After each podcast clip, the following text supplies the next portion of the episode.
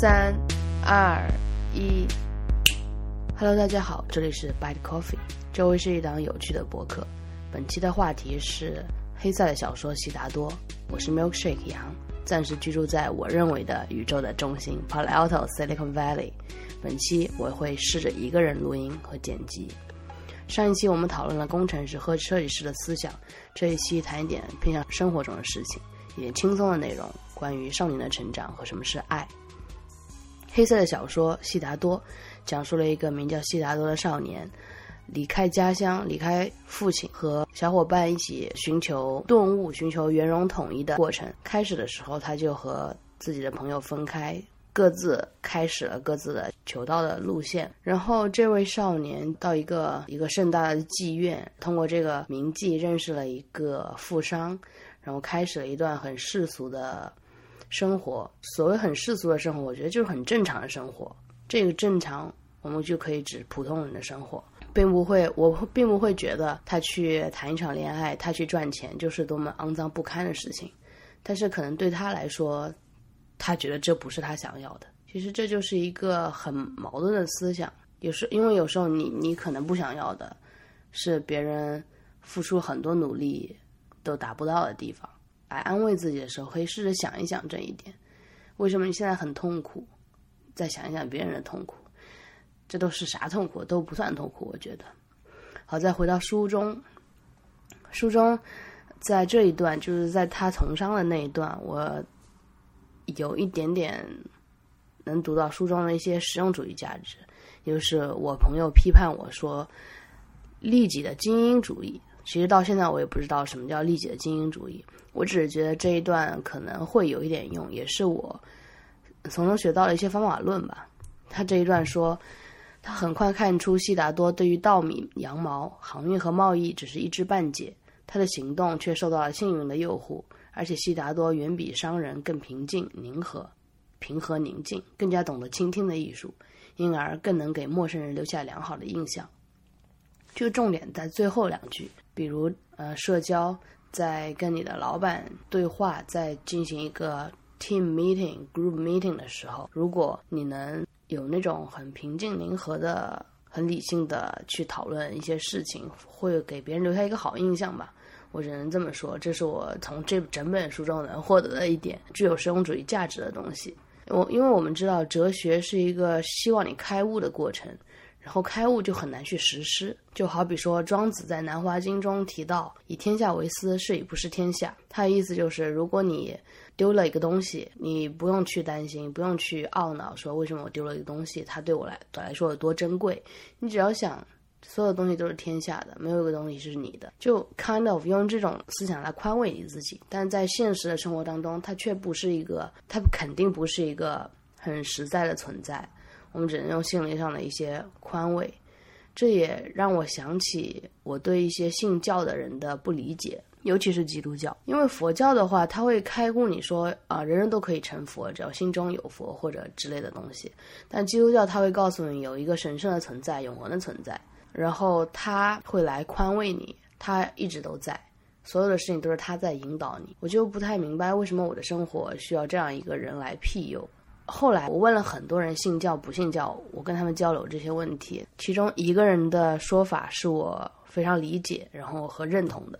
他说：“因为你没有承受过很重大的灾难，这种灾难包括。”呃，生病的灾难，或者说就是自然灾害的灾难，那些人承受过那些苦难，有一些东西是他们不能去理解的。可能我的生活太平淡、太普通，也没有受过重大的灾难，他不能自己不能用科学，不能用所有的一切来解释这一切灾难的原因的时候，他就会求助心灵上的慰藉。这种心灵上的慰藉，其实在我看来。确实是一个非常好的方法论，你能理解吗？就是那种心灵上的追求，在我看来，可能也是方法论的一种。我觉得这一点对我很 make sense，所以我现在就比较理解那些能信教的人。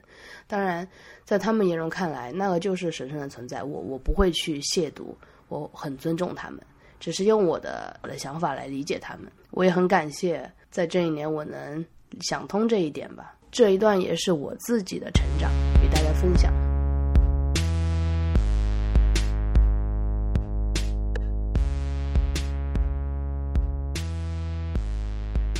就好像小时候在看孙悟空的时候，会觉得孙悟空特别帅气，只要孙悟空在，好像就很踏实，你会替唐僧感觉到踏实，这种我也不知道莫名其妙的这种踏实感。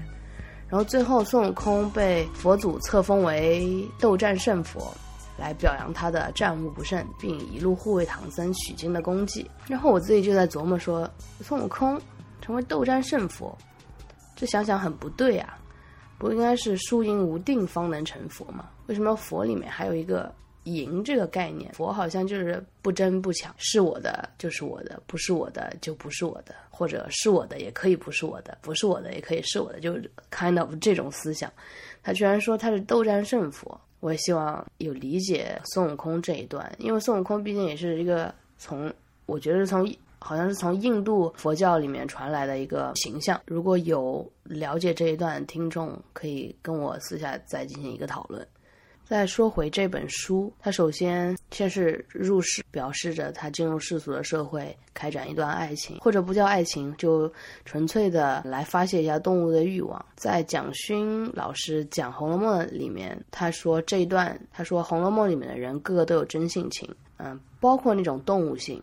你不能说动物性就是肮脏的，然后人性就是光辉的，这种圆融统一更有点符合所有东西都是一样的。然后在悉达多对那个铭记的爱情，那是爱情吗？或者不是爱情？或者就光纯粹是因为美色而喜欢上他，算不算一种爱呢？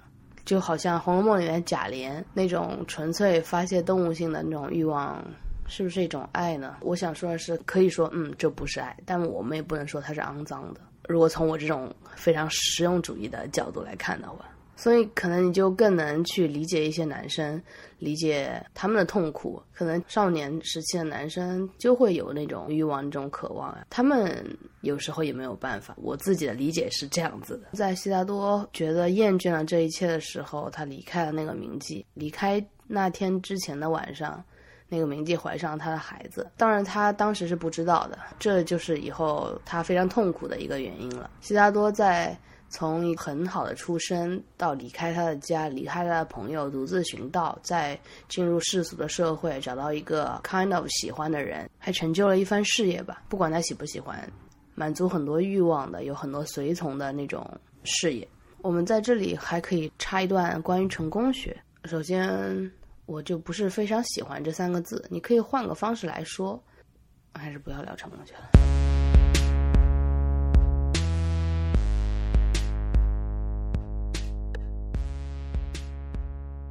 书中悉达多在离开了这一些之后，遇到了摆渡人，这个摆渡人也是当时摆渡他来到这个妓院、来到这个地方的。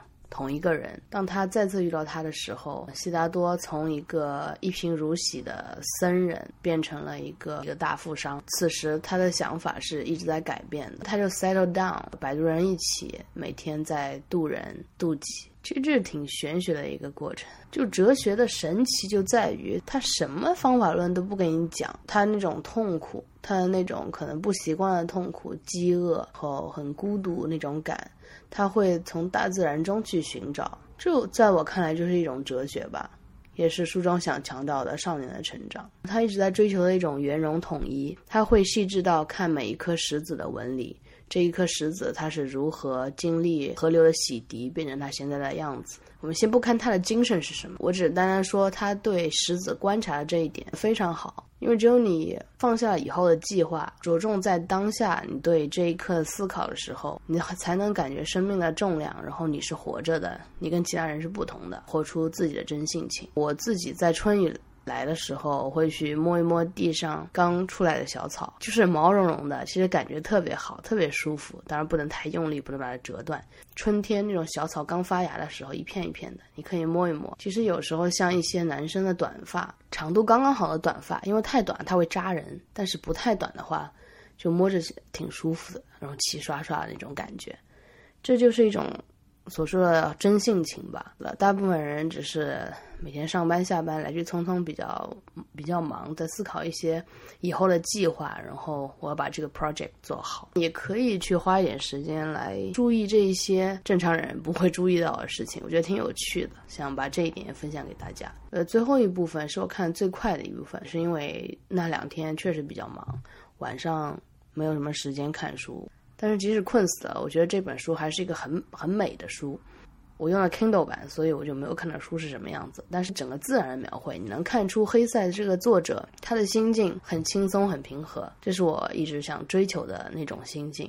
目前其实我也在追求的那种心境，就是有一种很自由的状态。但是当你一个人处在这种状态的时候，别人都会说你很飘。看着大家各自奔着各自幸福的这种家庭的道路上去走，我会觉得。就是真的非常为他们高兴，因为大多数人选择的路是一条非呃是可以算是一条很幸福的路。我想活出自己的真性情，我不喜欢来做一些自我的牺牲。我觉得如果牺牲，那就不是我了。也有可能到某个年纪，我也会为这些世俗去弯腰。但是至少现在，我只想做一个有趣的人。我觉得，如果我喜欢的人都觉得我是一个很有趣的人，那我的目的就达到了。至少在我看来，我妈觉得是我一个有意思的人，我爸可能觉得我有点不知道我在说什么，然后我的朋友们当中几个应该是都是觉得我还蛮还蛮自由、蛮有趣的。我觉得这就够了，在一个小社区里面达到自己一个小成就，这又太世俗了，达到一个小成就、小成绩，我觉得挺开心的，所以把这一点分享给大家。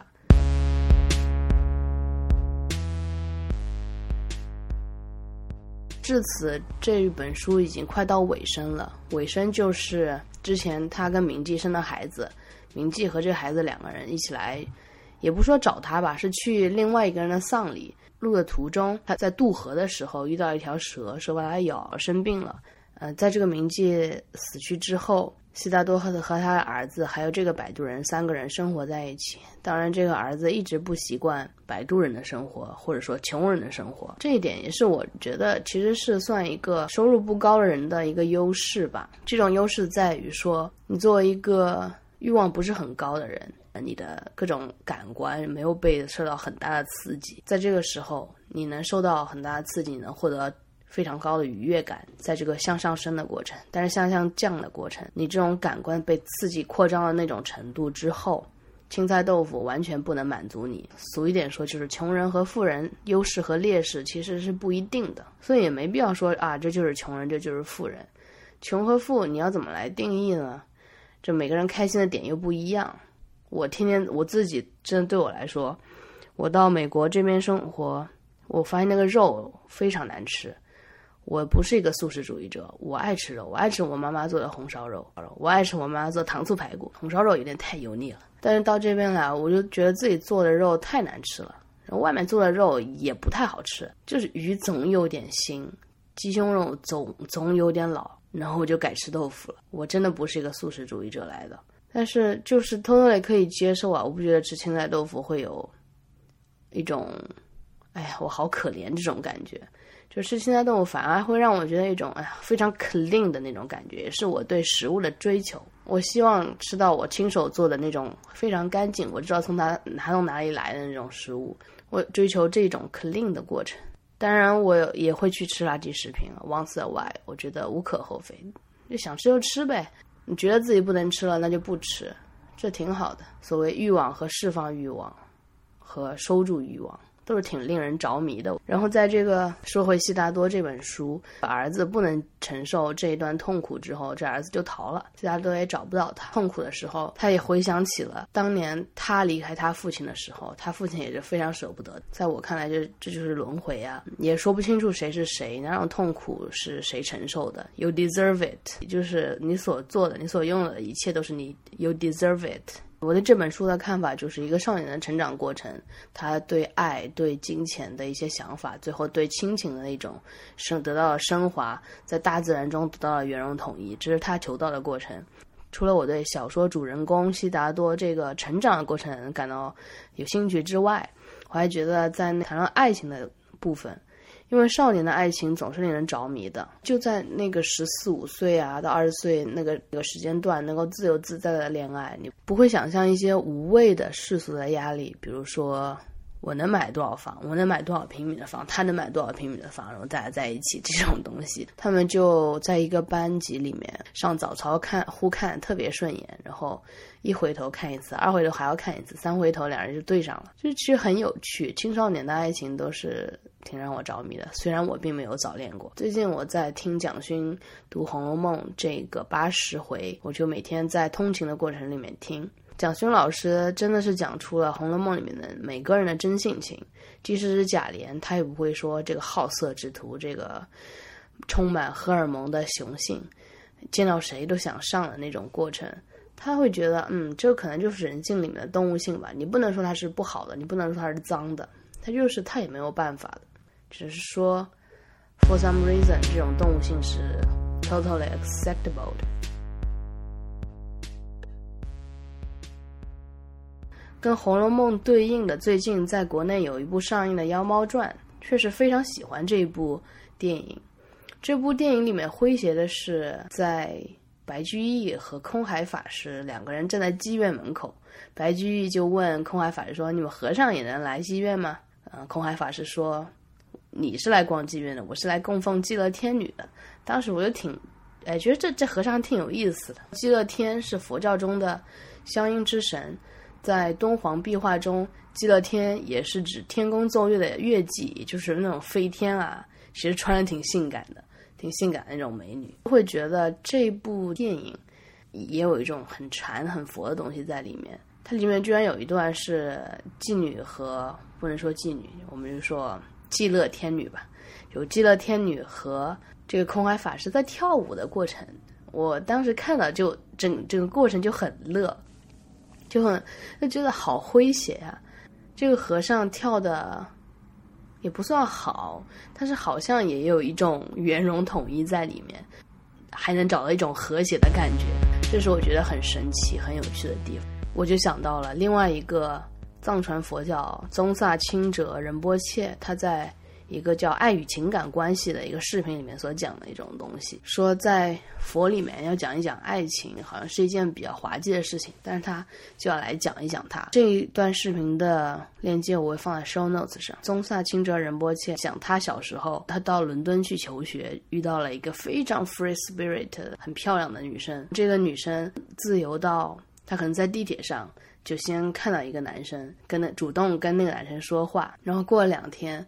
他就跟男人在一起了，然后又过了两天，他们就分手了，或者说这个女生就把男生踹了。这个女生用用自己独特的方式对宗萨钦哲仁波切表示忠心，可能说 for some reason，两人还是说在一起还是什么意思？其实我没没没太没没太理解。他只是说他用他自己的方式对我保持忠心，然后但是这个过程就让。咱们这位仁波切非常的抓狂，他为什么在抓狂？他想，他有他有很高的期待，他有那种控制欲在里，然后反而他自己在这段痛苦的经历中悟到了一些他仅仅在寺庙里面是没有办法悟到的东西，就是你只有入世才能出世，而这个出世的过程才是自我成长的过程，不是吗？然后这段视频真的希望大家。可以在有时间的时候去听一听，去去看一看。他在腾讯视频上面，我找到了这个链接。他以自己很幽默的方式、很智慧的方式来说一点轻松的话题。举一个例子，就是在视频十七分四十秒的时候，他说很多佛教徒转变成基督教徒，因为基督教可以有很盛大的婚礼，可以穿白纱，可以结婚。